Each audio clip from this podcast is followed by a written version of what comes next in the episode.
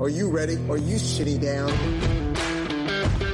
The Shine On Podcast 2022. I've said before and I'll say it again. Divorce affects so many people out there. The money, the property, the assets, so many high profile divorces, the conflict, the allegations, huge legal fee and support awards, you name it. Divorce is a true team sport. Incredible insight, top divorce stories, Shine On Podcast, Shine On Podcast, the Shine On Podcast 2022.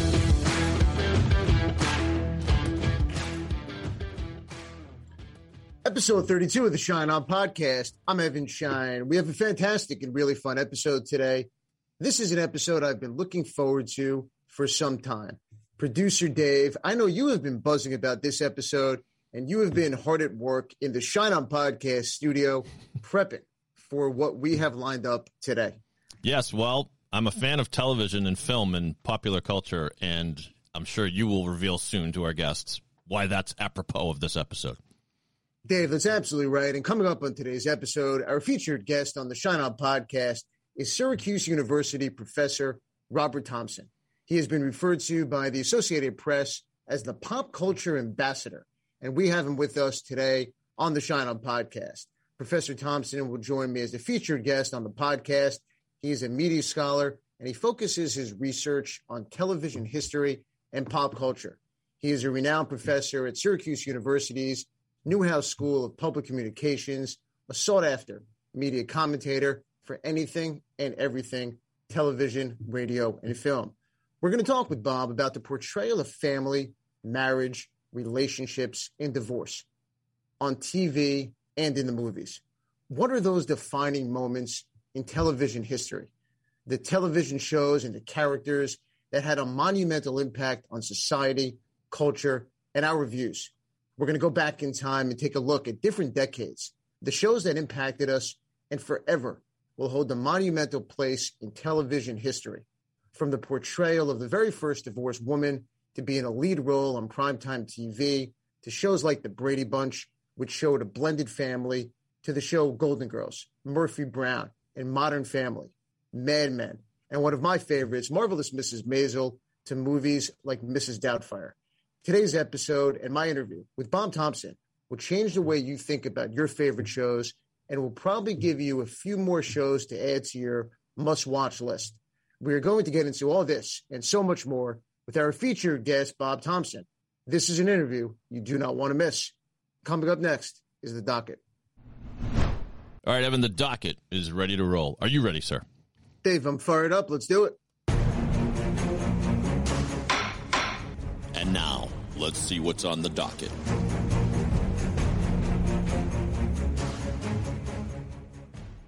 First docket item is interesting. Come to us from slate.com. It's sort of a question and answer, kind of a Dear Abby kind of question. And uh, let's get to that one. Item one. Headline of the piece reads I want to divorce my unbelievably selfish husband. If I do it, though, it may destroy my daughter. And so it's a feature of slate.com called Care and Feeding. What you just heard was the plea of the woman writing in. And Evan, you can tell us what you thought about this one and what you thought of the advice given to this particularly aggrieved woman. Dave, my first thought was I think you need a column, a dear producer Dave column. That was my first thought. Let's look into that. I could handle that. And Dave, but in all seriousness, this article highlights the questions and concerns and thoughts of so many people who are thinking about getting a divorce and the debate is now the right time? What impact will divorce have on my children? How will divorce affect them? And let me say this these are absolutely fantastic questions. And without a doubt, these are just a few of the many things that anyone, anyone out there who is thinking about getting divorced should absolutely think about. Add these questions to the list of questions you should have when you have that first consultation, that first meeting with the divorce attorney. And let me say something about that first meeting with an attorney. Be organized. Write down your questions. Ask about different process choices that may be available to you based on your specific concerns, whether it's finances, or in this case, it is the article talks about the impact of divorce on your children. Educate yourself, not only on the legal process, but what other outside professionals may be able to provide the emotional support to you as you go through the divorce process. And this article talks about it, talks about therapy, the importance of having an outlet, And as the article mentions, and as so many of our wonderful experts who have joined us on the Shine podcast have told us, hiding and ignoring these feelings and putting these marital problems into a box to never open it, producer David, rarely is the way to go. Mm. Item two comes to us from Medical News Today. Item two. Article headline reads Living alone and divorce linked to inflammation in men. This is this is particularly troubling for me, Evan, because I fall into those categories.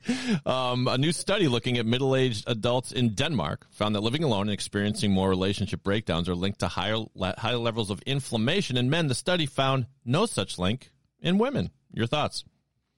Dave, I found this fascinating, and I want to get your take and your thoughts as well. But look, I think it was my interview with Catherine Sanderson on a prior episode who talked about the relationship and happiness and the differences in gender when it comes to relationships and how we view them. Go back and listen to that episode and everything Catherine had to say. She was absolutely brilliant. But this article highlights a really interesting area of focus the stress and the trauma of divorce, breaking up, and living alone. What does this do to someone's physical health? We've talked a lot on the podcast about mental health, and this article references studies and the science that apparently suggests divorce and breakup affects men much more when it comes to a decline in physical health. The article goes on to talk about a study and the risk factor in men specifically increases when there is a combination of many years living alone and several breakups. The study did not find this to be the case in women, but overall, this was absolutely fascinating to me. Yeah, it's it, it's not that much of a surprise. The fact that it it focuses on inflammation is kind of oddly specific to me. I don't think I'm inflamed, but maybe I am. But but it's just but yeah, I mean, Dave, schedule the appointment with the doctor. Do everybody a favor. Make sure you are okay. We need you here on the podcast. Let's move on to an article from Psychology Today. Item three comes to us from Anne Go- Dr. Ann Gold Buscho is the author. She writes a column called a, a Better Divorce, and the headline reads: "Is your marriage doomed after an affair?" Statistics suggest affairs cause divorce, but she argues it's more complicated than that. Your uh, take on this one, Evan? Dave, this article gets into the statistics about divorce and infidelity and the likelihood of divorce when an affair happens and when cheating is a factor. But let's take this article and talk divorce. What will or will not happen in a courtroom?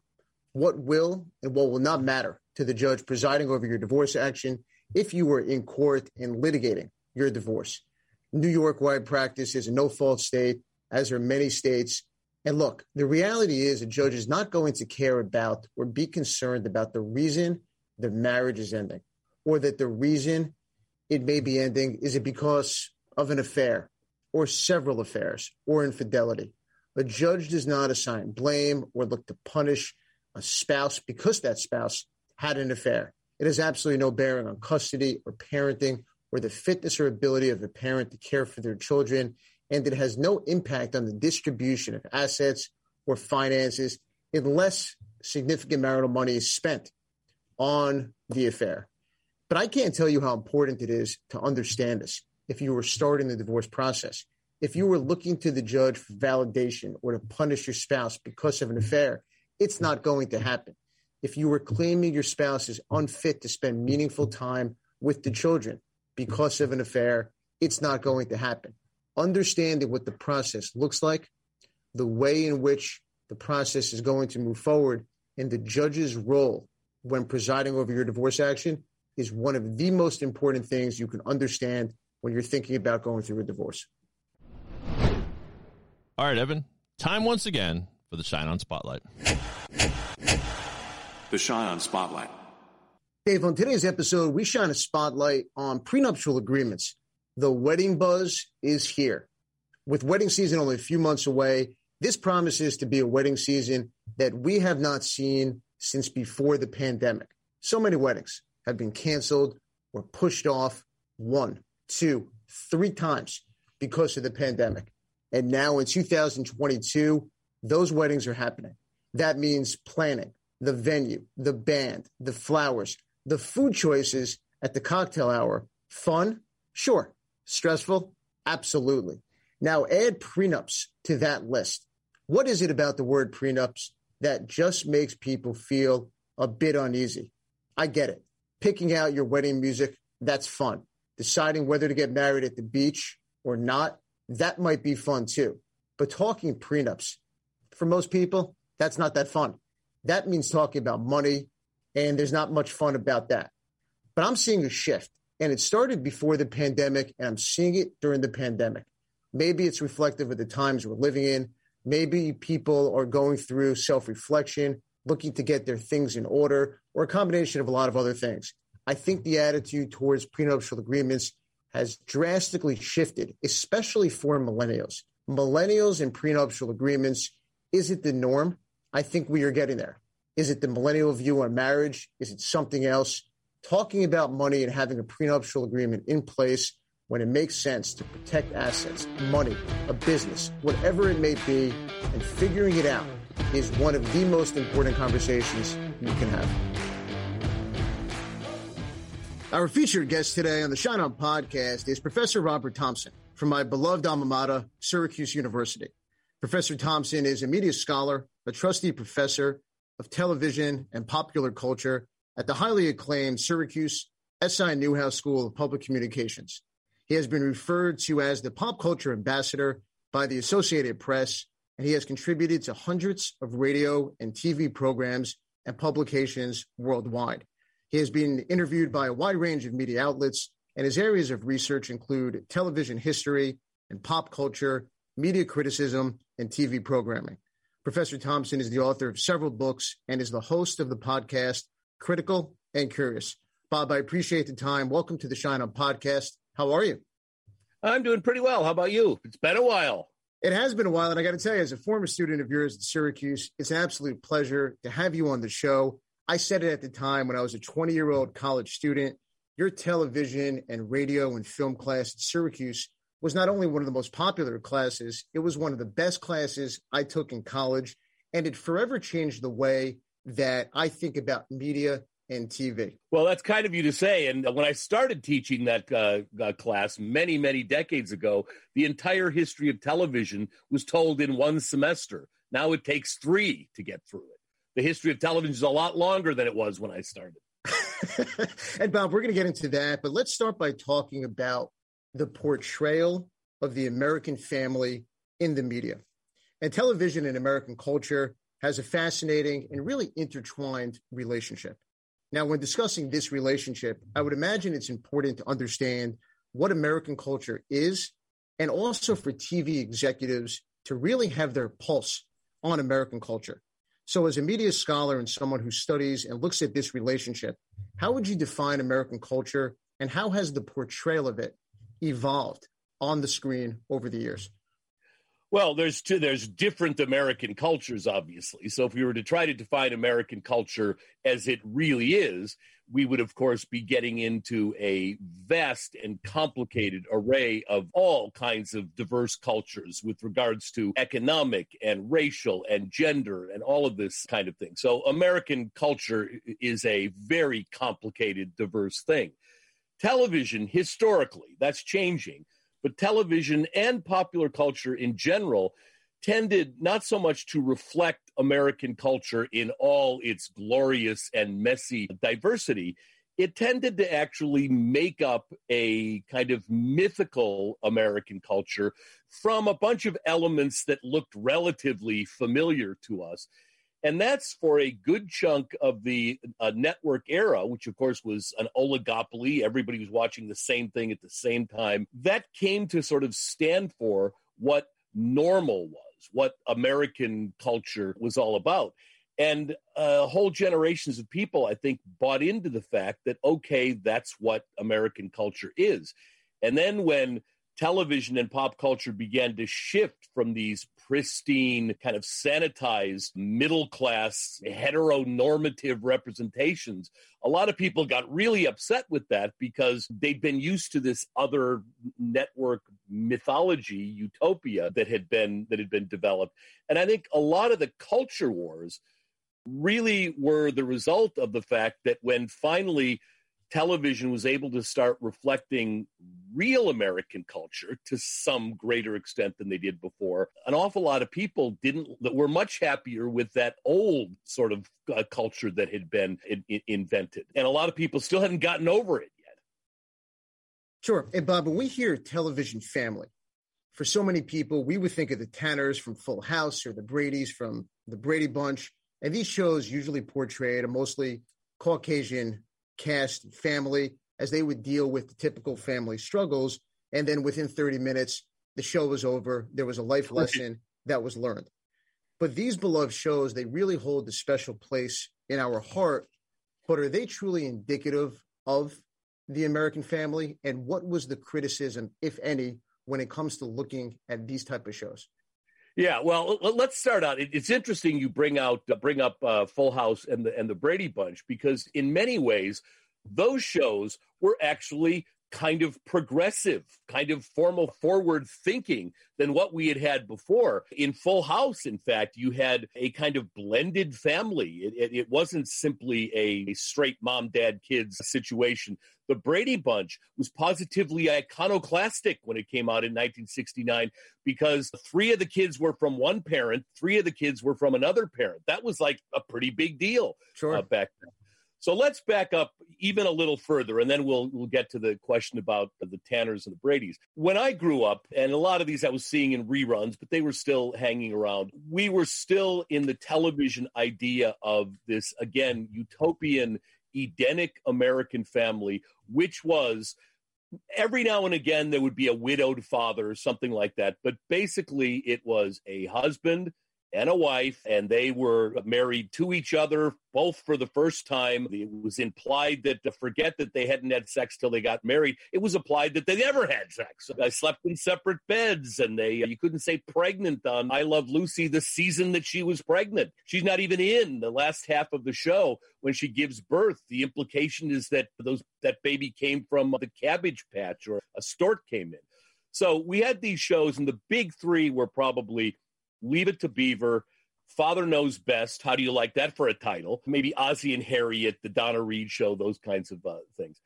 So from and some of those even started in radio. So from the 50s into the 1960s, we really had these perfect American families, but according to somebody's definition of perfect, they were suburban, they were white, they were uh, all living in single family detached houses. And, and, and that was considered this is the family we all wish we, we had. Even the names of their towns. Leave It to Beaver was set in a town called Mayfield.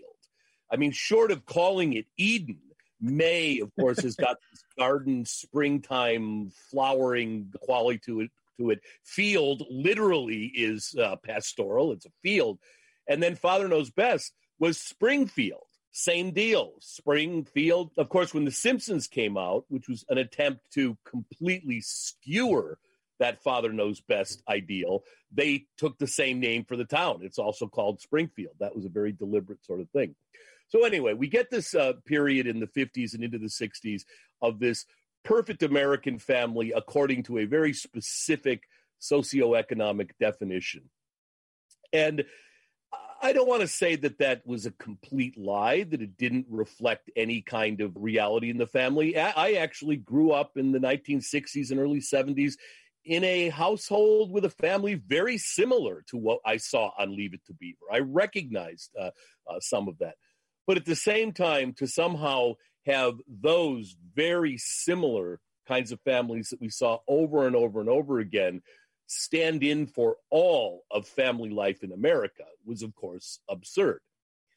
That began to, as we went into the 1970s, we started having uh, even a, a, divorced parent. As we said in the Brady Bunch, two parents who had uh, remarried with their own kids. And by Full House, you had at the same time shows like My Two Dads and Kate and Allie Kate and Allie were two mothers raising a bunch of kids, and my two dads were two fathers. So then, by Modern Family, of course, we actually had a gay couple very successfully raising families. So that all began to shift and change. But it was a really long time before we got to the point of seeing family in all of its warts and all, including incredibly dysfunctional families. Married with Children was a groundbreaking show uh, on that. Those those those people in that family would have been better off if social services sent them to different sides of the uh, uh, country.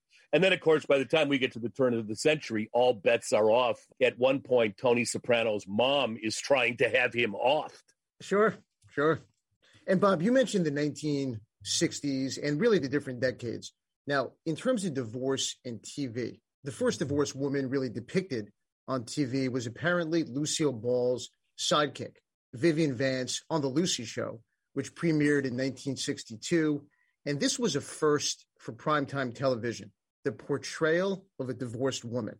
How big of a deal was this at the time? And what impact did it have on shows that followed?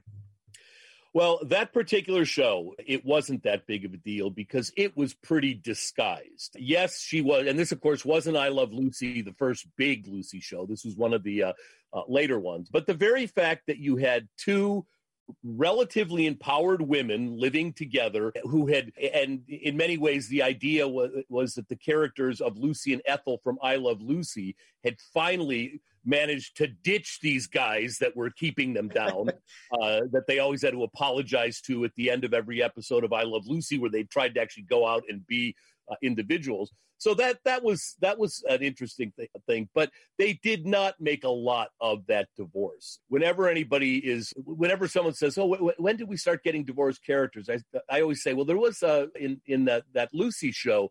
and everybody always has to go look that up to make sure was she really divorced nobody has to look up that ellen came out on her show in 1996 or whatever that was but it, it that lucy show had a feminist ed, edge to it. It did begin to explore the fact that we could have a divorced uh, woman on uh, on television but they they really didn't commit to it. To the extent that just a few years later when Mary Tyler Moore was bringing her new show after she had been on the Dick Van Dyke show, sleeping in a separate bed, incidentally, from her husband. The original plan for the Mary Tyler Moore show that Mary was going to be this 30 something woman who had been supporting her husband, who then leaves her, and she's a divorced woman that's got to go and make it on her own. CBS said, We were dying to have Mary on a new show. She was popular on Dick Van Dyke but no, you can't have her be divorced. And she's not in that. She's uh, uh, uh, single after a long relationship, but she's not divorced. There's even, uh, and this is maybe somewhat apocryphal, but the idea was that there was a CBS executive who said the three people you can't have as leads in an American sitcom would be divorced people, people from New York, people with mustaches, and Jews. No kidding. That was the story this this from American television. Rhoda, the spin-off of the Mary Tyler Moore show, debuts, I don't know, about four seasons later. She is Jewish and very much embraces that identity. She gets separated from her husband in a special two-part episode. She's a New Yorker, and the show takes place in New York. I don't think she was particular her suit on her upper lip, but three out of four wasn't bad that broke that off. So that's thought. a yeah. long rambling question is from when you were my student I've, I've to.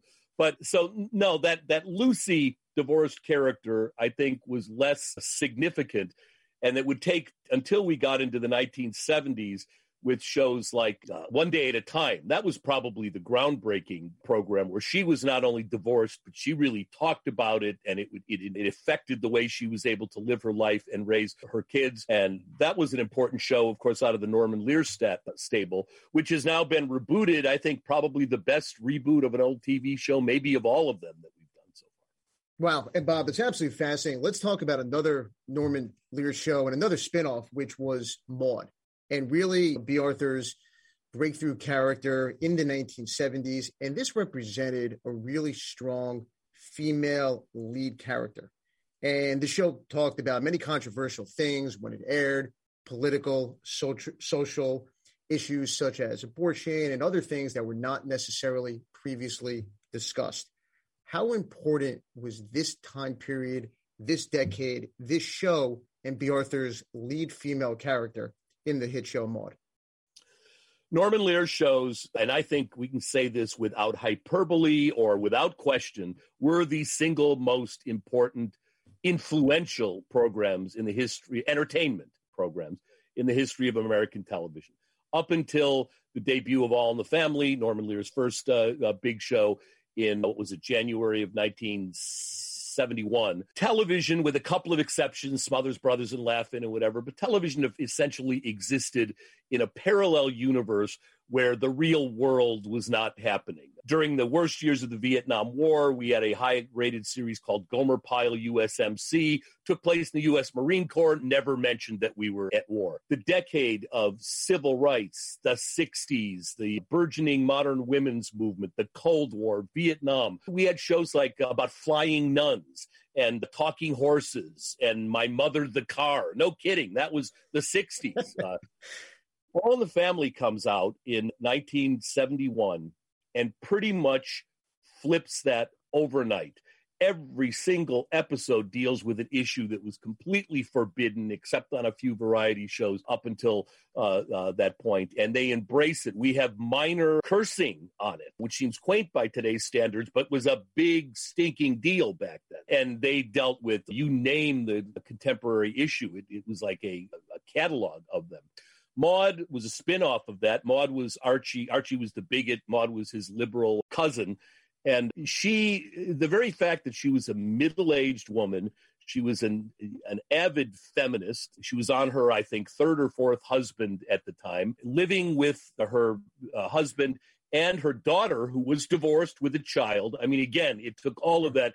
It took the Leave It to Beaver idea and blew it to smithereens. All in the family, to some extent, already did that done that. And that episode where she uh, decides to have an abortion, it was two parts. And it's extraordinary in all kinds of ways. First of all, now, uh, I may be a little off on this. Abortion was legal where she was living at that time, but I think it's just before Roe v. Wade. I'm not sure exactly what the time uh, it was, but this was still a big abortion episodes on network shows are still a big deal that uh, aren't done a lot.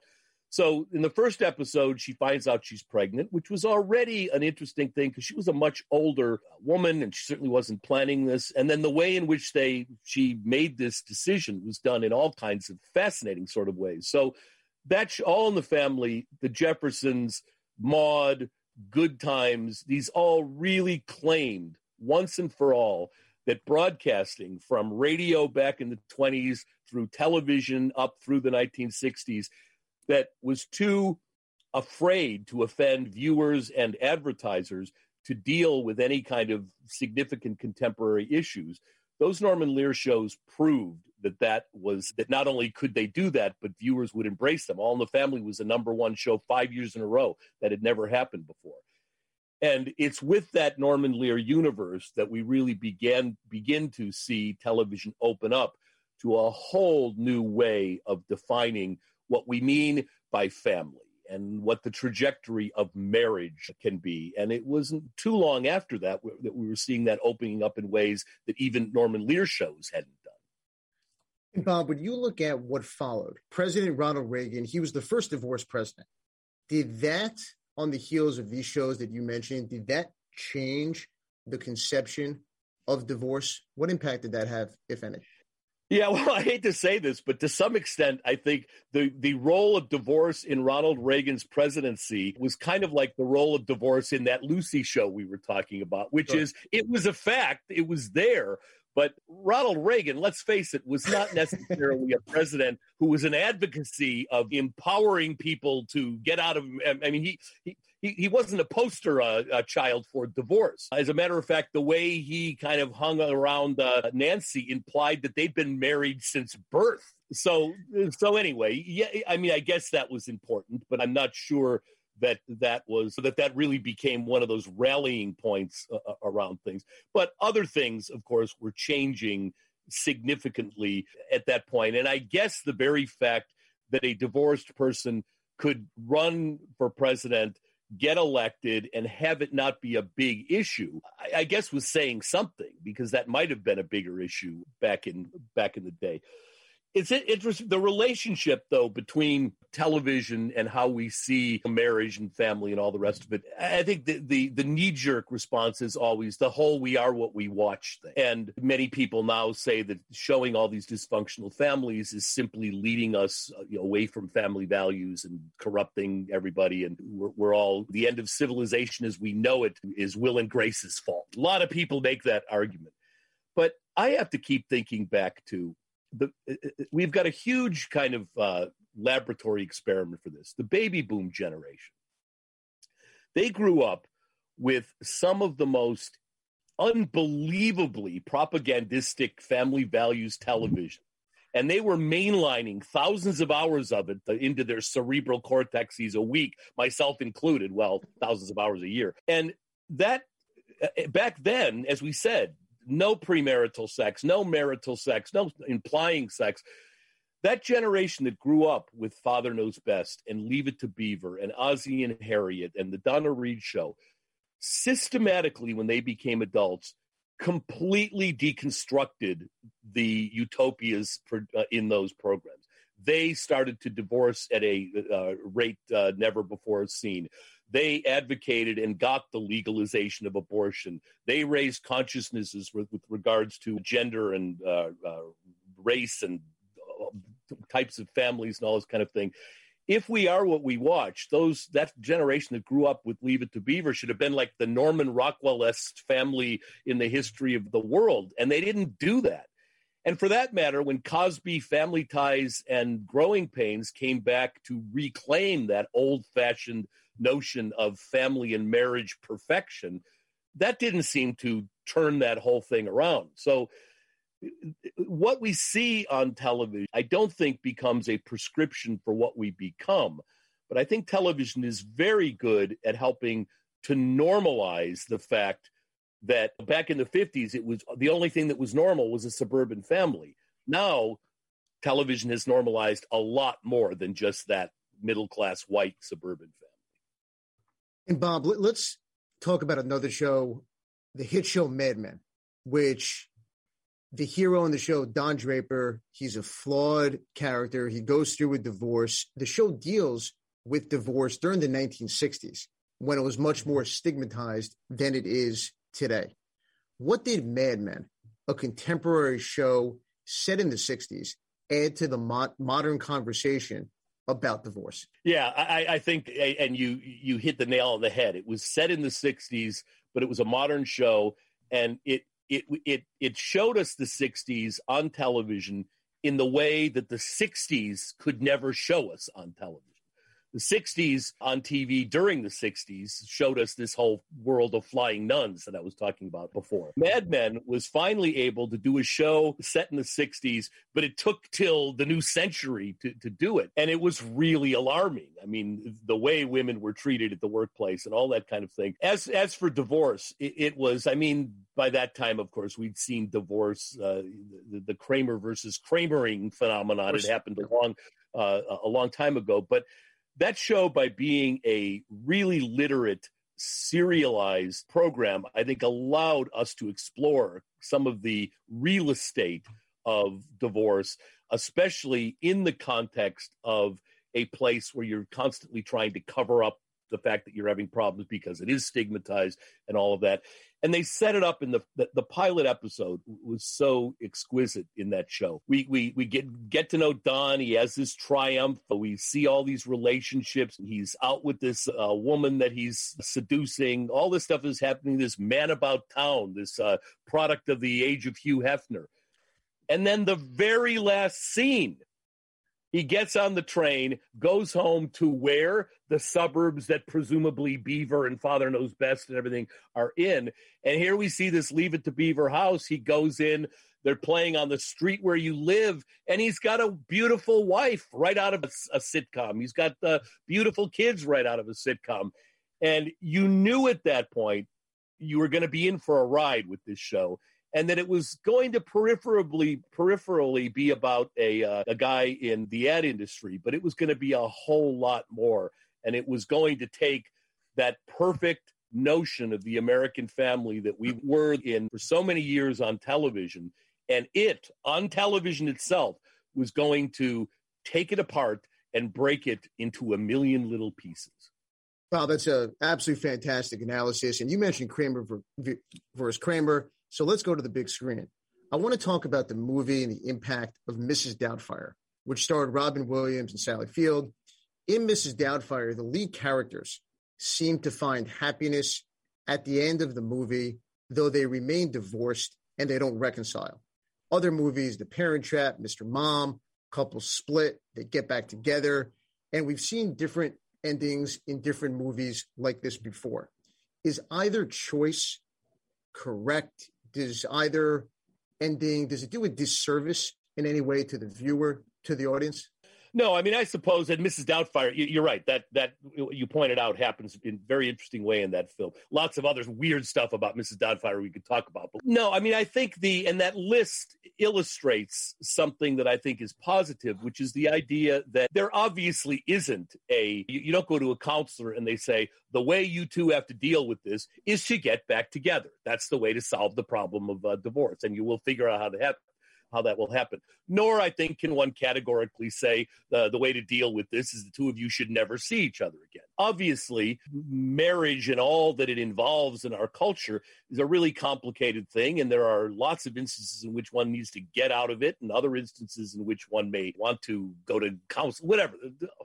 As many different ways as there are couples to deal with that when movies began to explore those different ways, I think that illustrated the idea that this wasn't a monolithic notion of marriage, you're in it till you die, till death do us part, as the sure. vows uh, um, uh, say.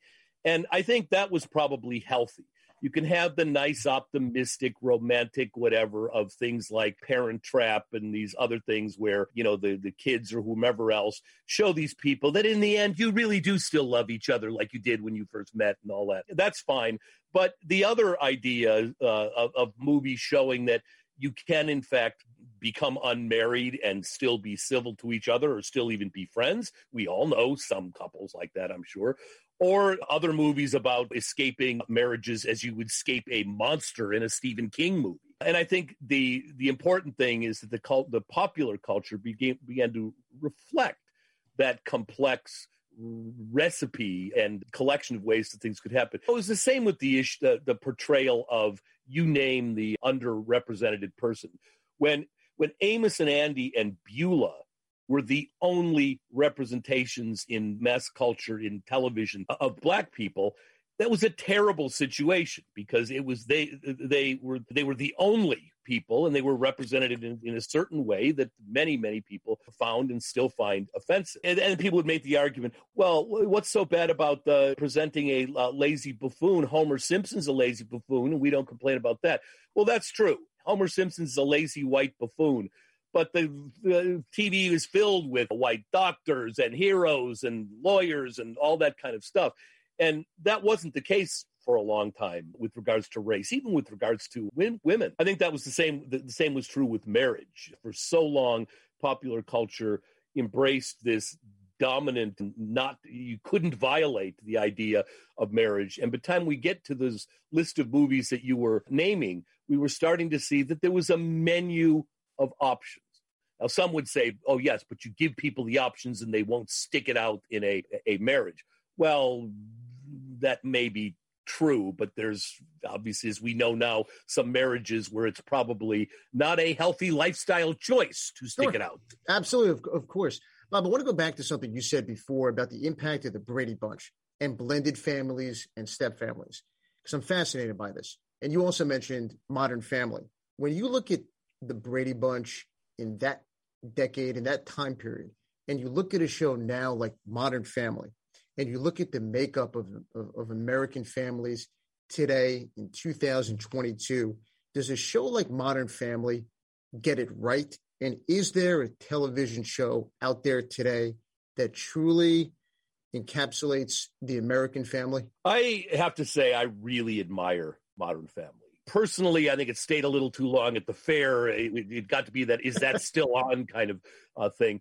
But that show pulled off some real amazing sleights of hand. First of all, it was a, for the most part, family friendly, gentle, kind, nice show about uh, about family. Everybody, for all of their quirks in that show, really loved each other and really belonged together and really were, I think, decent people. To do that as late in the game as Modern Family did it and not having us rolling our eyes saying this is the squarest, most old fashioned, unwatchable thing that maybe grandma will like to watch, but we don't want to. I mean, to pull off what they did after years of Married with Children, The Simpsons, those uh, Family Guy, those kinds of shows was really hard to do. Try writing hip, funny comedy about a functional family and they they did it. I think they managed it. So i think that that was that was really something from a purely artistic standpoint.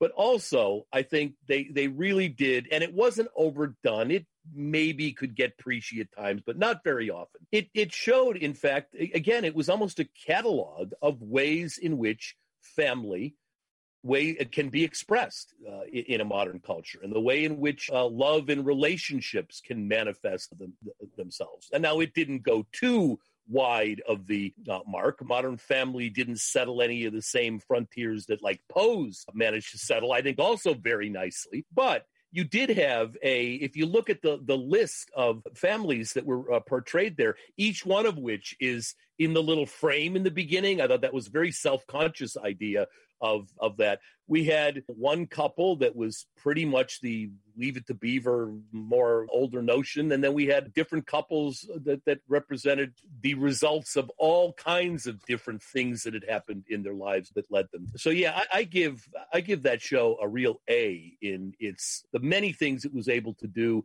and at the same time be a really funny program Oh, I absolutely agree. I thought the show was terrific. I also agree. I think it probably went on about one year too long, but you're right. It really illustrated the different family relationships. And I thought the show was really beautifully created and demonstrated a lot in terms of the times that we're living in.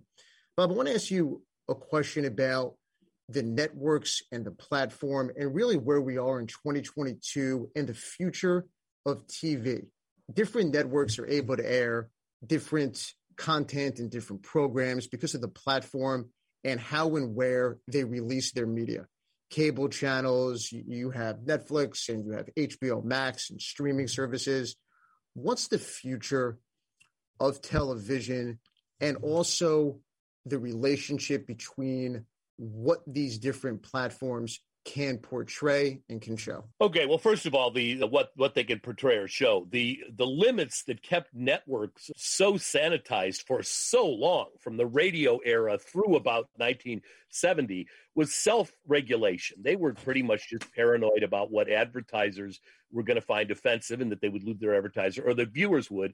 And then the indecency rule, which only applies to broadcast. Uh, well, I don't need to tell you this. Only needs applies to over the air television from 6 a.m. to 10 p.m. People, I think, are amazed that in the last hour, Johnny Carson could have been using really, really bad words. It was the networks that chose not to let him do that, not the not the law. So anyway, there's that. But so I mean, as far as streaming and as cable cable is concerned, the regulation pretty much goes to regulation of the only thing that, that keeps them from what they can do would be regulated speech stuff. I mean, it can, they can, can't do child pornography or certain kinds of hate speech and that kind of thing. And the networks are getting pretty close to reaching parity with that. Not by any means there yet. So that that has really changed. That that whole idea of the old days. I remember even since I've been teaching this when network executives were still redlining the hells and dams kind of thing. That sure. seems colonial Williamsburg by today's. the big difference, I think, is in these the new technological deliveries, and and this is something that we're still reeling and and trying to figure out how it's going to affect it. Was that we used to have not that many years ago in the network era, the pre-cable era, this, as I said before, this oligopoly where everybody watched the same thing at the same time, whether you wanted to or not. It was out there, and there was a sense that that give gave us some cultural glue. I know it was ridiculous for Walter Cronkite in the 60s and in through the 70s to end his broadcast saying, and that's the way it is. We know how naive that is to, to utter such a thing. But there was a sense that he and he was always called the most trusted man in America. He did sort of for a half hour every night give us a basic a thing of facts that we could then argue. And when Walter Cronkite did that famous editorial that we needed to get out of the Vietnam War, Lyndon Johnson said, "If I've lost Cronkite, I've lost America." Lyndon Johnson decides not to rerun re, run for reelection to the presidency, launching us into the real '60s that we call the '60s. So anyway, all of that showed how there was a real sense that that that mass culture held us together. My fa- grandfather, grandfather, who was kind of a standard bigoted Archie Bunker like character, he saw All in the Family because he there was nothing else on, and he learned something from that. He realized, wait a second, if this is the buffoon they're laughing at, and this guy is f- familiar to me, and I think his consciousness was raised. None of that now has to happen you don't need me to uh, say this the echo chamber argument that is being argued constantly but now you don't we don't all have to watch the same things at the same time so we could go to wherever we already uh, have a tendency to, to go. And i think we still don't know the enormous implications of that whether in fact a republic like this can even hold together with the centrifugal force that a infinite amount of media that streaming and all the rest uh, uh, has allowed i think is a big question. And i think it's the answer is getting more and more obvious as we as we go along. Tv for all of the complaints and good reason to complain it three companies were dominating what we were hearing. That was bad. Many voices uh, were silenced. But there was a sense that uh, television had a unifying factor, not only because it was only one TV on. If you wanted to see Ed Sullivan showing us the Beatles, you had to sit through a guy doing card tricks. It, it did bring families together. Some of the happiest times I had with my family was that at night before we went to bed, we all watched TV, and there was only one television set in the house. That's all changed. All of that fragmentation is happening. The good news is way better programming by a thousandfold than anything that we ever had during the network era. The bad news is there's a certain cultural sharing that was allowed by that network era that has not been replaced by anything. Bob, that's that's fascinating. Let's have some fun to finish it out on the Shine On podcast. I know producer Dave has queued up for us a few clips from TV over the years, which I want to play for you. They represent different time periods. Tell us what you think the impact, whether it's marriage, divorce, the definition of family, or whatever else may come to mind. Producer Dave. Thanks, Evan. The first clip comes to us from The Golden Girls, where we bring up Bea Arthur again on the podcast. Of course, she played the character of Dorothy on Golden Girls, and this is her having a conversation with her ex husband, or at least soon to be ex husband, Stan. Let's take a listen. Have a seat. What can I do for you? The first thing you can do is get rid of that ridiculous toupee. I want to speak to the bald guy who left me. Ow! What's the matter with you? You walked out on me, Stanley Zbornak. Now I know why. You walked out on me and you didn't even have the decency to tell me you were leaving. I heard it from some lawyer over the telephone. A stranger, Stanley, a total stranger, told me that my marriage was over. Dorothy, look, things happen. Things happened. You're damn right things happened. 38 years happened. 38 years of sharing and, and crying and dreaming and fighting and loving and, and children and diapers and, and school plays and little league and worrying if you'd get through your gallbladder surgery and wondering if I get through another Sunday dinner at your mother's house in the lean years when the business failed. I think that's a good place to stop it, Evan. Just uh, sort of the heartbreaking moment, kind of in a in a show that was whimsical like the Golden Girls. But Professor, maybe you want to weigh in on what your thoughts your thoughts are on that. I remember seeing that uh, episode the first time around when I was watching it in uh, ye olden way of on a television set while it was airing and it had that it had that preachy quality to it. It is a television sitcom and that's the idiom in which it works. But i think once she gets going and she gives that litany that definition of what a long-term marriage is and what you know we always see mo- most of the movies end with the marriage the vows and all the rest of it and they right off into the sunset. That list which has both the meeting the loving the whatever stuff but then the diapers the school plays the gallbladder surgery that was a stroke of genius to put in. Talk about warts and all. A gallbladder is even grosser than a wart and going through that list and she does it with and, and, that could only i think of she was the one that had to deliver that line. That could not have been delivered by the husband even in a different situation. That that soliloquy of marriage in all of its marriage essentially as an endurance test of good things and bad things and and all the rest of it. And hearing that after we've of course been told that it was ended in the the, the, the call, a telephone call from a stranger. I think for all of its kind of over the top melodrama, I think that's a really, really beautiful soliloquy. Cut cut all the stuff in the beginning and end and just a soliloquy of, of what marriage is. Anyway, I thought that was lovely. Well said. And, and Bob, the show Golden Girls, why does it still resonate with so many people several decades after it first aired? I think probably the four performers are the biggest uh, reason. I think the performers of that show are even better than the writing uh, uh, was on it. But it is kind of amazing. Uh, there was a period in which college students were totally enamored of the Golden Girls. We're talking 20 year olds. I-, I could never understand this unless they were wise enough to think, okay, I'm going to get old too. And this show proves to me that being in one's 60s and whatever is going to be just as fun as living in a college dorm is. So maybe there was that optimism of it. But I know when I was 20, I wasn't thinking that far. Uh, far ahead. I think the, the, just the performers uh, and the we don't get a lot of we didn't get a lot of opportunity to see four women interacting as the main characters and that allowed all kinds of humor that was different than we've seen before. Obviously that's that changed. One could argue that sex in the city in many ways was simply a uh, litigatable ripoff of the golden girls even though it seemed very different. Next clip comes to us from the tv show murphy brown of course in the the iconic show murphy brown candice bergen plays uh, TV personality herself who is raising a child as a, as a single mom. Now, for our younger listeners, you might not recall that at the time, Vice President Dan Quayle went on TV and during a famous speech about family values cited Murphy Brown, the television character, as a bad example of family values since she was a, a single mom. The TV show, the fictional TV show, Murphy Brown, then decided to put that moment of Quayle giving the speech onto its show in A Stroke of Genius and then had Murphy Brown, the TV character, respond like this. But tonight's program should not be simply about blame. The vice president says he felt it was important to open a dialogue about family values, and on that point, we agree.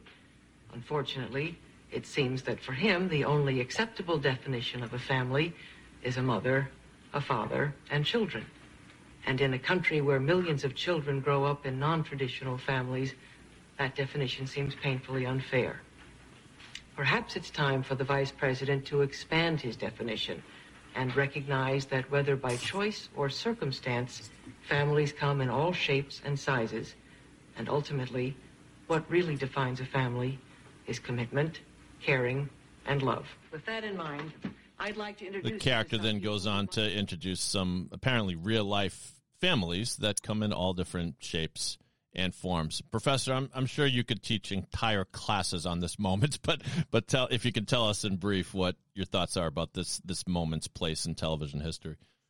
Yeah, I show this episode. It's a two-parter actually, and I show it every uh, whenever we get to that uh, point in the history of television. So I've seen this thing probably 25 times. And it is a hilarious episode. For those who don't remember, as you pointed out, uh, that Dan Quayle thing was huge news, the cover of every newspaper out there. And that gets back to the conversation we, where we started this conversation that the tele, the idea of family that TV embraced on in the 1950s, the Leave It to Beaver, Father Knows Best, is what a lot of political leaders had grown up on, and they believed that that's what family was. And then when they opened their eyes in the real world and it wasn't like father knows best, they thought somehow that that that family values were dying. Quayle, I am convinced, was judging what was going on in the real world by what he thought was the perfect family, by what he saw on television. I'm not even completely sure whether he knew whether Murphy Brown was fictional or not. Uh, he referred to her as a person. And with Quayle, you never know. But anyway, this was a huge deal.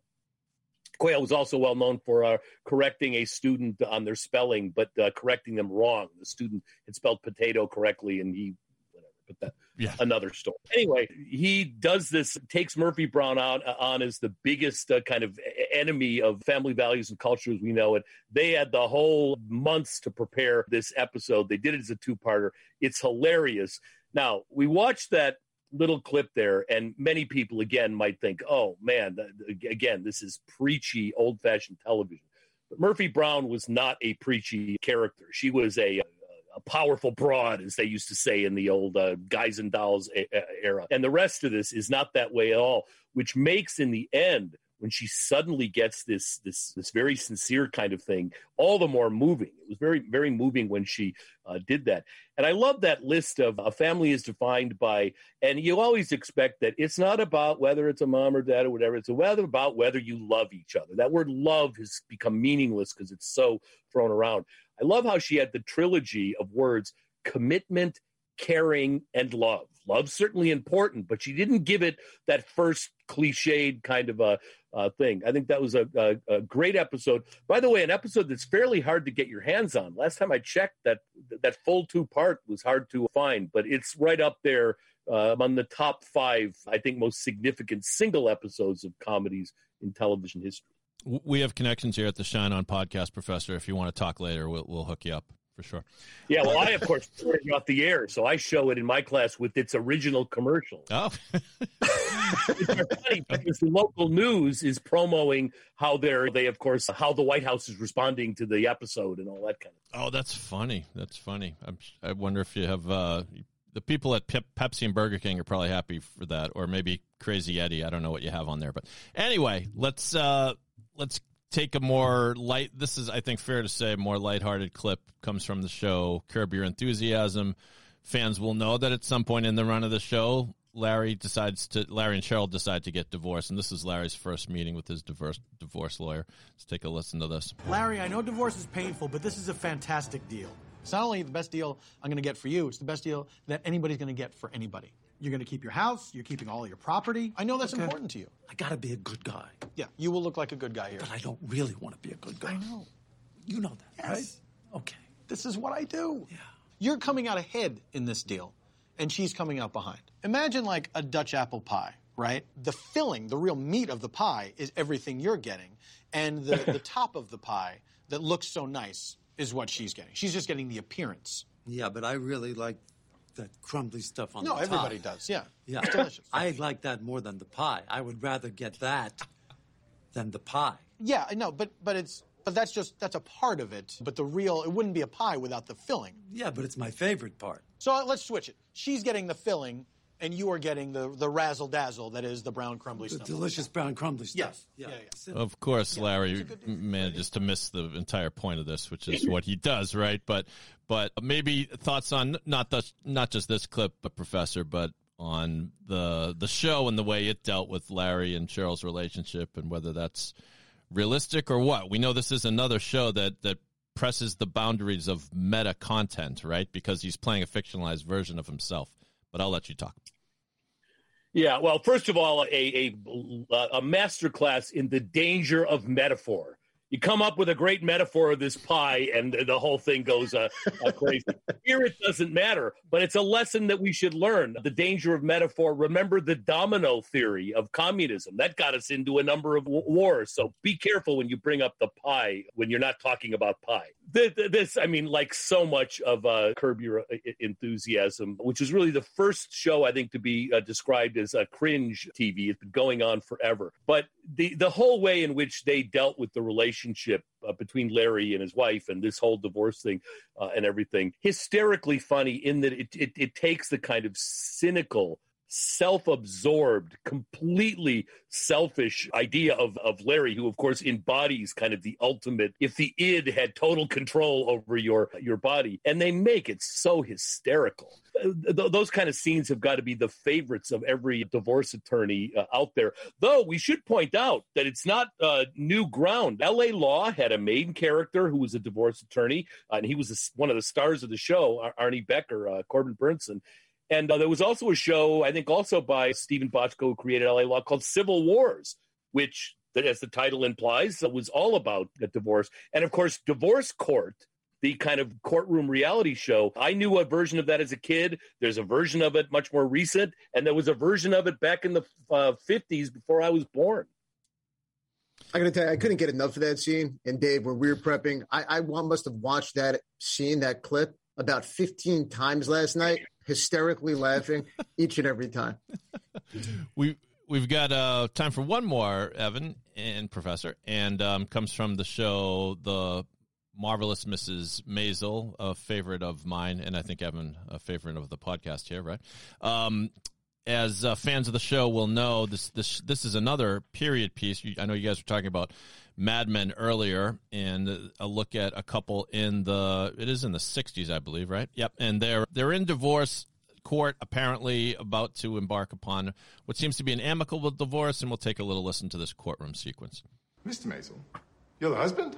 I am. Yes. What are you doing here? Are you contesting? No, sir. I'm not contesting. Then why are you here? Just moral support for my wife. Well, she divorces you. That's right. For adultery. That's right. It's very modern. It's almost French. But now all this seems a little less straightforward. Your Honor, the arrangement between Mr. and Mrs. Maisel is completely amicable. Well, that'll be a first. Well, they are ready to move forward. Well, I'm not so sure of that. The couple before you, they were at each other's throats. That's the norm. It seems like the two of you are something different, and I want to make sure you're not making a mistake here. Tick tock, tick tock. Quiet! We are not making a mistake, Your Honor. But your husband is here lending moral support. Explain to me how that fits into this. It doesn't. Joel, get the fuck out of here. You're the one who's not supposed to be here. Whoa, order! Right now! Who is this person? That is my manager, Your Honor. Manager of what? Your Honor, I'm a performer, a comedian, and I'm about to go on the road. A comedian? Yes. Why? I don't sing. Your Honor, she's downplaying this. She's going on the road with Shy Baldwin. It's a huge thing. And you're okay with this? I am. You both seem okay with everything. We are. Which brings me back to my point. Why are you divorcing? Ah. I just can't be your wife right now. Okay, but what about your children, Ethan and. So we'll bring it down there, but kind of an unusual scene. It's a hilarious show, and like Mad Men, I think it, it goes back in time, but takes a different take than than you would get if this was uh, a divorce being portrayed on TV in the '60s. But uh, Professor, I'll let you take it from there. I don't know if anything I can say will simply bring us down from that absolutely exquisite scene. The timing of that back and forth. It, it, it was, I thought I was in an Abbott and Costello movie for a minute, and it is such a sophisticated argument. As the judge said, it's very French. I mean, television writing. I, I, think back 1970, Mary uh, Richards couldn't even be divorced uh, on the Mary Tyler Moore show, and now those last two clips we're dealing with divorce from this cosmically absurd Larry David way to this incredibly sophisticated Mrs. Maisel way. I, just, I guess we have to uh, say hallelujah that television has just gotten so much better in the last 30, 40 years. And I have to say, I can't wait for that, that show to come back. It feels like forever since we've seen a new episode of The Marvelous Mrs. Maisel. We can never get enough. I mean, uh, a great Catskill, greatest Catskill show ever made, and you can never have too many Catskill. Absolutely, Professor Thompson. I want to thank you for coming on the Shine On podcast. This was an absolute treat. I really appreciate it. It was truly wonderful having you on the show. Well, it was my pleasure. And remember, back in the day, I taught you everything you know, Evan. Trust me, I tell everybody that you did. Thanks again. Thank you so much. Episode 32. What a show. What an absolutely terrific episode. Bob Thompson. He was brilliant. He was spectacular. And how much fun was this having him on the show? Thank you to all the listeners. Producer Dave, thank you for putting those fantastic clips together. I know you can't wait to get home and watch reruns of Golden Girls and the Brady Bunch. You know it. That was fun. You can listen to the podcast on Apple, Spotify, Stitcher, Google, iHeartRadio, and all major podcast platforms and YouTube. Check it out. Check out the episode on Pod 617. Producer Dave, the best podcast producer in the business. to all the listeners, leave a comment, leave a review. You can follow the podcast and follow me on social media for the latest content at shineondivorce.com. Send in your emails. I'm Evan Shine, and we'll talk to you again real soon.